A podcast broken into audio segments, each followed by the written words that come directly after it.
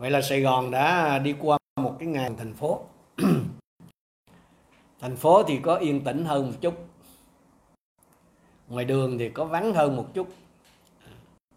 Dây đỏ trắng thì dân mắt nhiều hơn một chút. Và giá rau củ quả thì cũng có cái dịp là là giọt lên một mớ. Nhưng mà xin anh chị em đừng có nhầm với cái cái loại rau củ ngoại nhập nha. Cái loại đó là bắp cải, súp lơ, các sẵn rồi. Ngoại mà cái gì nó cũng ờ, đắt cái đừng á kể cả virus. À, chúng ta biết là một cái thành phố mà có tiếng là năng động nhất cả nước. Ờ, chuyển sang tốt thì thì chỉ có bề ngoài vậy thôi chứ chắc là không thể nào yên. Bởi vì người ta chỉ cần chờ mấy chục giây đèn đỏ thôi đã là đã là nhấp nhổm rồi. Huống chi là cái thời kỳ mà ai nhanh là thắng như hiện nay ấy mà phải chờ đợi thì đúng là cực hình đúng không? Đặc biệt là những, những ai mà có cái tác phong uh, như tôi là nhanh rất nhanh và quá nhanh á thì phải dừng lại hoặc là đứng yên là một cái thách thức cực kỳ luôn. Nhưng mà dù thích hay không thích đó, thì ngẫm lại đó anh chị con người chúng ta là thời gian chờ đợi.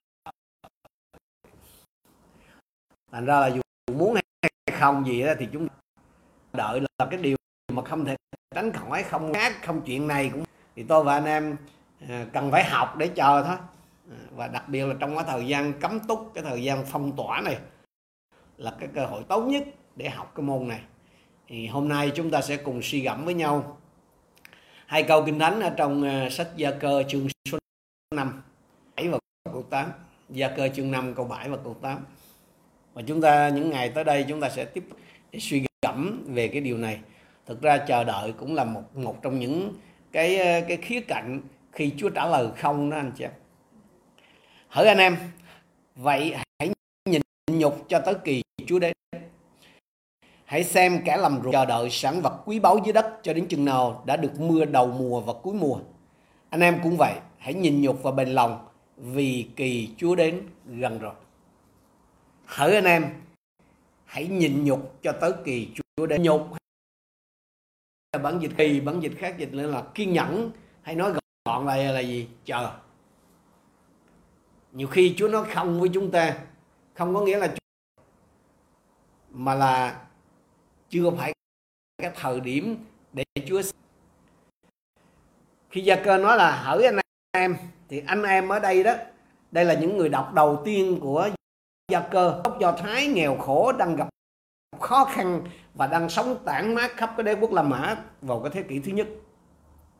Họ là những người bị lạm dụng, họ là những người bị, họ là những người bị lừa gạt, bị bóc lột bởi những ông chủ ông chủ xưởng giàu có. Họ là cái thành phần là có thể nói là gánh chịu tiếp những cái bất công trong cái xã hội thời bây giờ là những người Do Thái nhưng họ sẵn lòng đặt cái niềm tin nơi Giêsu người Nazareth là đấng Messia là cứu Chúa. Họ làm chuyện đúng hoàn toàn anh chị em nhưng mà lại phải chịu ngược đãi bất công. Thế rồi gia cơ viết thư cho họ. Gia cơ không có giới thiệu cho người đọc của ông là những người mà đang phải chịu bất công xã hội đó. Ông không có cách dễ dàng để thoát khỏi nan đề của họ.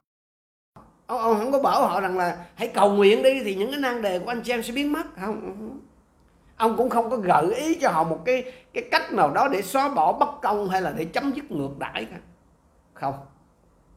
Thay vào đó, gia cơ khuyên họ gì?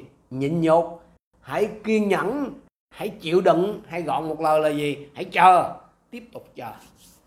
Ủa, nói vậy không lẽ là cứ nhịn riết hay sao? Nói về là chúng muốn đè, muốn ép, muốn ngược đãi kiểu gì cũng phải nhịn. Giờ cứ để bất công nó như vậy à chờ tới kỳ chúa đến tận bó gối phó hoàn toàn cho cho hoàn cảnh tới đâu hay tới đó sẽ sao chờ sao được. Anh chị em ơi, chỉ khi nào mà về trong nước chúa đó, thì ờ, thì thôi, lúc đó kia chứ còn mà còn mà ở trên đất này trong cái thế giới mà đã bị hư hỏng bởi cái tội lỗi của con người như này thì không có chuyện là công bình ở trong cuộc sống đâu những cái sự bất công những cái sự quan trái mà mà mà mà mà chúng ta à, nhìn thấy đó thì cũng chỉ là cái góc nhìn của chúng ta thôi à. Và có những cái thực tế nó vượt quá cái giới hạn của chúng ta. Có những cái thực tế nó vượt quá cái khả năng nó vượt quá cái thẩm quyền giải quyết của chúng ta. Tôi và anh chị em cần phải nhìn nhận cái thực tế đó.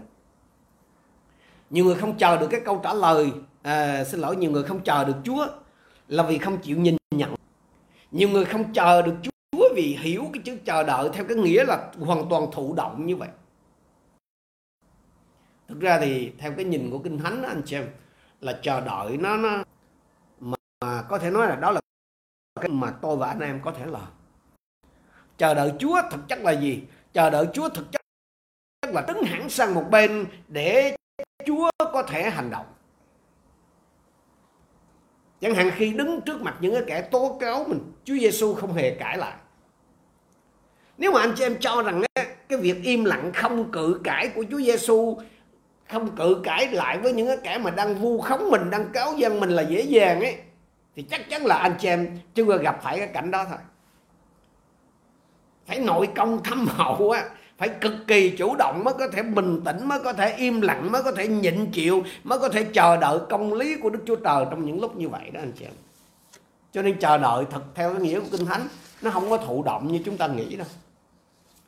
Và đây là lý do mà sứ đồ gia cơ khuyên đầu tiên của ông và của tôi và anh chị em đặt cái chịu phong tỏa túc trong hai tuần này là hãy kiên nhẫn chờ đợi. Cái hình ảnh đầu tiên mà gia cơ sử dụng để minh họa cho cái việc chờ đợi Chúa đó đó là cái hình ảnh người nông dân chờ vụ mùa. Tôi đọc lại câu số 7 hãy xem kẻ làm ruộng. Họ bền lòng chờ đợi sản vật quý báu chừng nào đã được mưa đầu mùa và cuối mùa tôi và anh em hãy nhịn nhục và dân trong đợi mùa gặt. Thời gian trong cái thời gian chờ đợi của họ đó của người nông dân đó, nó kéo dài từ lúc gieo hạt cho đến lúc thu hoạch anh chị. Tức là từ lúc mưa đầu mùa cho đến lúc mưa cuối mùa. Và tại Israel là chúng ta biết rằng là mưa đầu mùa nó vào tầm à, khoảng tháng 10 tháng 11 dương lịch. Còn à, ngay sau khi mà họ gieo giống á, còn cái mưa cuối mùa đó là khoảng tầm tháng 4 tháng 5 dương lịch trước mùa gặt. Cái người nông dân họ luôn biết cái kết quả tất yếu của việc trồng trọt. Tức là nếu họ có gieo thì sao? Họ chắc là sẽ có gặt. Nếu họ đã gieo giống thì họ có quyền chờ đợi mùa gặt. Thế thì cái cái điều đầu tiên mà khi tôi và anh em học, chờ đợi đó đó là mình học nơi cái tính nhịn nhục và bền lòng của người nông dân. Chúng ta sẽ học được cái bài học đầu tiên đó là gieo. Vì cớ họ đã gieo nên họ mới chờ, mới đợi chứ không có người nông dân nào mà mòn mỏi chờ đợi suốt nửa năm trời à, chờ đợi một cái vụ mùa mà họ không bao giờ gieo. Anh em hãy để ý rồi đó. Cái bài học mà tôi và anh em học học chờ đợi đó là học gieo. Cày xới đất gieo hạt trồng tỉa nhổ cỏ chăm tưới là tất cả những gì mà người nông dân có thể làm. Và và có những việc ông ấy không thể làm nha người nông dân dù có kinh nghiệm đến đâu, có khỏe mạnh đến đâu đi nữa, thì cũng không thể khiến cho trời mưa xuống đất được. Ông ấy không thể khiến cho mưa ông không có làm mưa được, ông không thể khiến cho mưa đến sớm hay đến muộn được. Đó là cái việc mà ông phải chờ. Và như tôi nói lúc nãy đó, có những cái thực tế mà nó vượt quá cái khả năng của tôi và anh em nó vượt quá cái thẩm quyền giải quyết của tôi và anh em tôi và anh em phải chờ. Và người nông dân cũng biết rằng là nếu ông ấy chờ thì cuối cùng mưa cuối mùa sẽ đến. Cái cuối cùng nó không có nghĩa là hôm nay. Và cũng có thể là không có phải là ngày mai, cũng có thể là không phải là tuần tới hay tháng tới. Cuối cùng nó có nghĩa là sớm hay muộn gì, thì cái điều mà chúng ta chờ đợi chắc chắn sẽ đến. Anh chị em đang chờ đợi điều gì từ nơi Chúa? Sự chữa lành, sự tiếp trợ tài chánh, một người bạn đời, một công ăn việc làm một cái sự thay đổi nào một người thân hay là cái sự cứu rỗi cho một linh hồn? Câu hỏi của tôi dành cho anh chị em là anh chị em đã gieo hạt giống chưa? Tức là, là anh chị em đã trình dâng cái điều đó lên cho đức chúa trời chưa? Anh chị em đã làm theo những gì mà lời chúa phán dạy là cần phải làm trong những cái trường hợp tương ứng đó chưa? Chẳng hạn là muốn nhận thì hãy cho đi. Chẳng hạn là hãy làm cho người ta cái điều mà mà anh chị em muốn người ta làm cho mình nếu cái câu trả lời của anh chị em là anh em đã gieo rồi, thì anh em có quyền chờ đợi.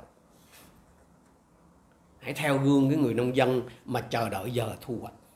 Còn nếu chưa gieo, thì hãy tận dụng cái thời giờ phong tỏa, cái thời giờ cấm túc này mà gieo đi anh chị vì nếu anh em có gieo, thì chắc chắn là anh em sẽ gặt. Chứ không ai mà chờ đợi cái mùa gặt khi mình không có gieo bất cứ một cái điều gì nếu nếu anh chị em có xin thì anh chị em sẽ nhận được cái câu trả lời còn nếu anh chị em có kêu cầu anh chị em còn kêu cầu thì chắc chắn là anh chị em sẽ nghe được Chúa phán gì có ta đây vì Chúa đã phán ở trong Matthew chương 7 câu 8 mà chúng ta ai cũng biết đó là ai xin thì được, ai tìm thì gặp, ai gõ cửa thì sẽ được mở. Như vậy thì người nông dân chờ mùa gặt hay là trông đợi mùa gặt bằng cách gieo hạt giống. Nhưng mà họ không dừng rồi đó. Người ấy còn bền lòng chờ đợi mùa gặt qua cái việc cần mẫn chăm sóc, phun sới, phân thuốc cho những cái mầm sống mà mình đã gieo. Không không có người nông dân nào mà chờ đợi mùa gặt theo cái kiểu mà bó gối à, ngồi chờ mưa tạnh hay là chờ mưa xuống ấy. Họ bền lòng nhịn nhục không có nghĩa là chờ đợi mùa gặt cách thụ động. Mà ngược lại họ chờ đợi bằng cách gì? Bằng cách làm tất cả những gì cần phải làm cho cái cây trồng từ lúc gieo hạt cho đến tận lúc thu hoạch khi chưa có mùa gặt, người nông dân không có ngồi yên một chỗ bó gối thụ động đâu. Anh chị em ơi, hãy suy nghĩ đến điều đó, phải chăng đã từ lâu anh em vẫn thăm viếng một cái người bệnh nhưng mà người ấy mãi không được lành? Hãy tiếp tục thăm viếng, hãy gọi điện, hãy cầu nguyện. Anh em đã liên tục cầu thai cho một người nhưng mà người ấy không thay đổi đừng có chấm dứt sự cầu thai, hãy tiếp tục. Vì chúa phán gì? Kỳ chúa đến gần rồi. Nhưng ngày hôm qua tôi có chia sẻ với anh chị hãy tận dụng cái thời giờ mà cái câu trả lời yes của chúa nó chưa đến để làm một thì cái việc làm một cái việc gì đó có nghĩa là hãy gieo ra cho tương lai của mình ngày mai. Bởi vì không có một người nào chờ đợi cái ngày mai mà nếu như hôm nay họ không gieo gì cả, thì hai tuần lễ cấm túc hay phong tỏa này, đây là cái thời kỳ thật sự tốt để cho tôi và anh em học cái bài học chờ đợi. Chờ đợi không phải là chờ trong bất động đâu, trong thụ động đâu, mà chờ đợi một cách chủ động là hãy làm cái phần việc của mình. Giống như người nông dân đó, cái việc họ họ phải làm cái phần của họ. Họ không bao giờ làm cái việc mà họ không thể. Là khiến cho trời mưa, khiến cho mưa sớm hay mưa muộn. Không, họ không làm được việc đó. Anh em ơi, thay đổi có những cái việc ở trong xã hội này, có những cái chuyện bất công xã hội, tôi anh em không thay đổi được nó ngoài cái tầm của chúng ta. Có những việc mà tôi và anh em nhìn thấy, nhưng mà mình không thể làm gì được hết. Chúa không kêu gọi tôi và anh em làm những chuyện đó. Chúa kêu gọi tôi và anh em làm những cái việc mà mình có thể làm. Người nông dân cày sớ, đó là việc của người nông dân. Trồng tỉa đó là việc của người nông dân. Chăm sóc, đó là cái việc của người nông dân. Mình và chờ. Anh chị em sẽ nhìn thấy Đức Chúa Trời là nhớ rằng là bởi đức tin và lòng nhịn nhục, chúng ta sẽ nhận được lời hứa từ Chúa, giống như là Hebrew chương 6 câu 12 đã nói. Cho nên đừng nản lòng, thối chí hỡi anh chị em. Đừng có bỏ cuộc, đừng có rút lui. Vì Chúa, Đức Chúa Trời của chúng ta là Đức Chúa Trời thành tín. Chúa không bao giờ lường gạt chúng ta đâu. Ngài không bao giờ làm cho những người tin cậy Chúa phải thất vọng đâu. Thì Thiên 25 câu 3 xác chứng cho chúng ta điều đó cho nên anh chị em ơi, hãy nhìn nhục và bình lòng. Vì cái kỳ Chúa đến để trả lời điều mà chúng ta cầu xin. Cái giờ mà Chúa đến để giải quyết những cái nan đề cho chúng ta gần rồi. Cái thời kỳ khám túc này, thời kỳ phong tỏa này, là cái thời kỳ tốt hay là cơ hội tốt để tôi và anh em học biết chờ đợi. Chờ không phải là chờ thụ động, mà bạn là chờ một cách chủ động ai đó trong anh em có thể cảm thấy lung lay có thể mệt mỏi, nản lòng. Hãy nhớ, chờ đợi là một cái thời kỳ khó khăn, là một cái phần việc khó khăn trong hành trình theo Chúa. Nhưng mà nó có lợi cho chúng ta. Vì Cơ Chúa đưa tôi và anh em vào hai tuần lễ này để học biết chờ đợi. Đừng phung phí cái thời giờ Chúa dành cho mình. Hãy gieo, hãy làm cái phần việc mà tôi và anh em được kêu gọi làm anh em sẽ thấy cuối cùng cơn mưa sẽ đến chúng ta cùng đến với Chúa trong sự Hallelujah Chúa chúng con cảm ơn Ngài vì lời của Ngài là lời đem lại sự yên ủi, khích lệ và gây dựng cho chúng con. Ngài biết những cái sự nao sờn, Ngài biết những cái sự hụt hẫng, thậm chí có những cái sự tuyệt vọng đang xảy ra đối với nhiều đầy tớ Chúa và con dân Chúa, đặc biệt là những đầy tớ Chúa, con dân Chúa ở tại Sài Gòn này. Đức Chúa Trời của con ơi, Ngài là Đức Chúa Trời của hy vọng. Ngài là Đức Chúa Trời của đức tin, Đức Chúa Trời của sự thành tín. Xin cho mỗi một anh chị em con quý đầy tớ của Chúa nghe được tiếng phán của Ngài qua lời của Chúa. Xin cho họ nhận biết được đâu là những cái phần việc mà họ có thể làm và biết được đâu là những cái việc mà họ không thể làm. Đừng để anh em con nhầm lẫn trong cái việc phung phí thời giờ, sức lực, tiền của, tài nguyên cho những việc mà Chúa bảo chúng con phải chờ. Xin giúp đỡ để anh em con có thể tận dụng à, mọi cái cơ hội tốt nhất ở trong những cái tuần lễ phong tỏa này làm lợi cho Chúa và để anh em con có thể pass có thể đậu cái kỳ thi chờ đợi trong hai tuần này. Con cảm ơn Chúa. Cầu xin sự bình an của Chúa ở cùng anh em con nhân danh Chúa Giêsu Christ con cầu xin Chúa đưa tay ra tiếp trợ siêu nhiên. Trên quý đầy tớ Chúa gia đình của họ và anh em con những người trong cái tình cảnh thiếu thốn khó khăn để cho anh em con thấy rằng dầu bị uh, phong tỏa nhưng mà họ không thiếu thốn gì vì cớ Đức Chúa Trời là đấng chăn giữ họ ở cùng họ ban bình an cho họ.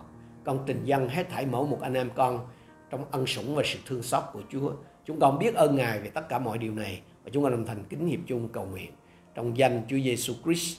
Amen.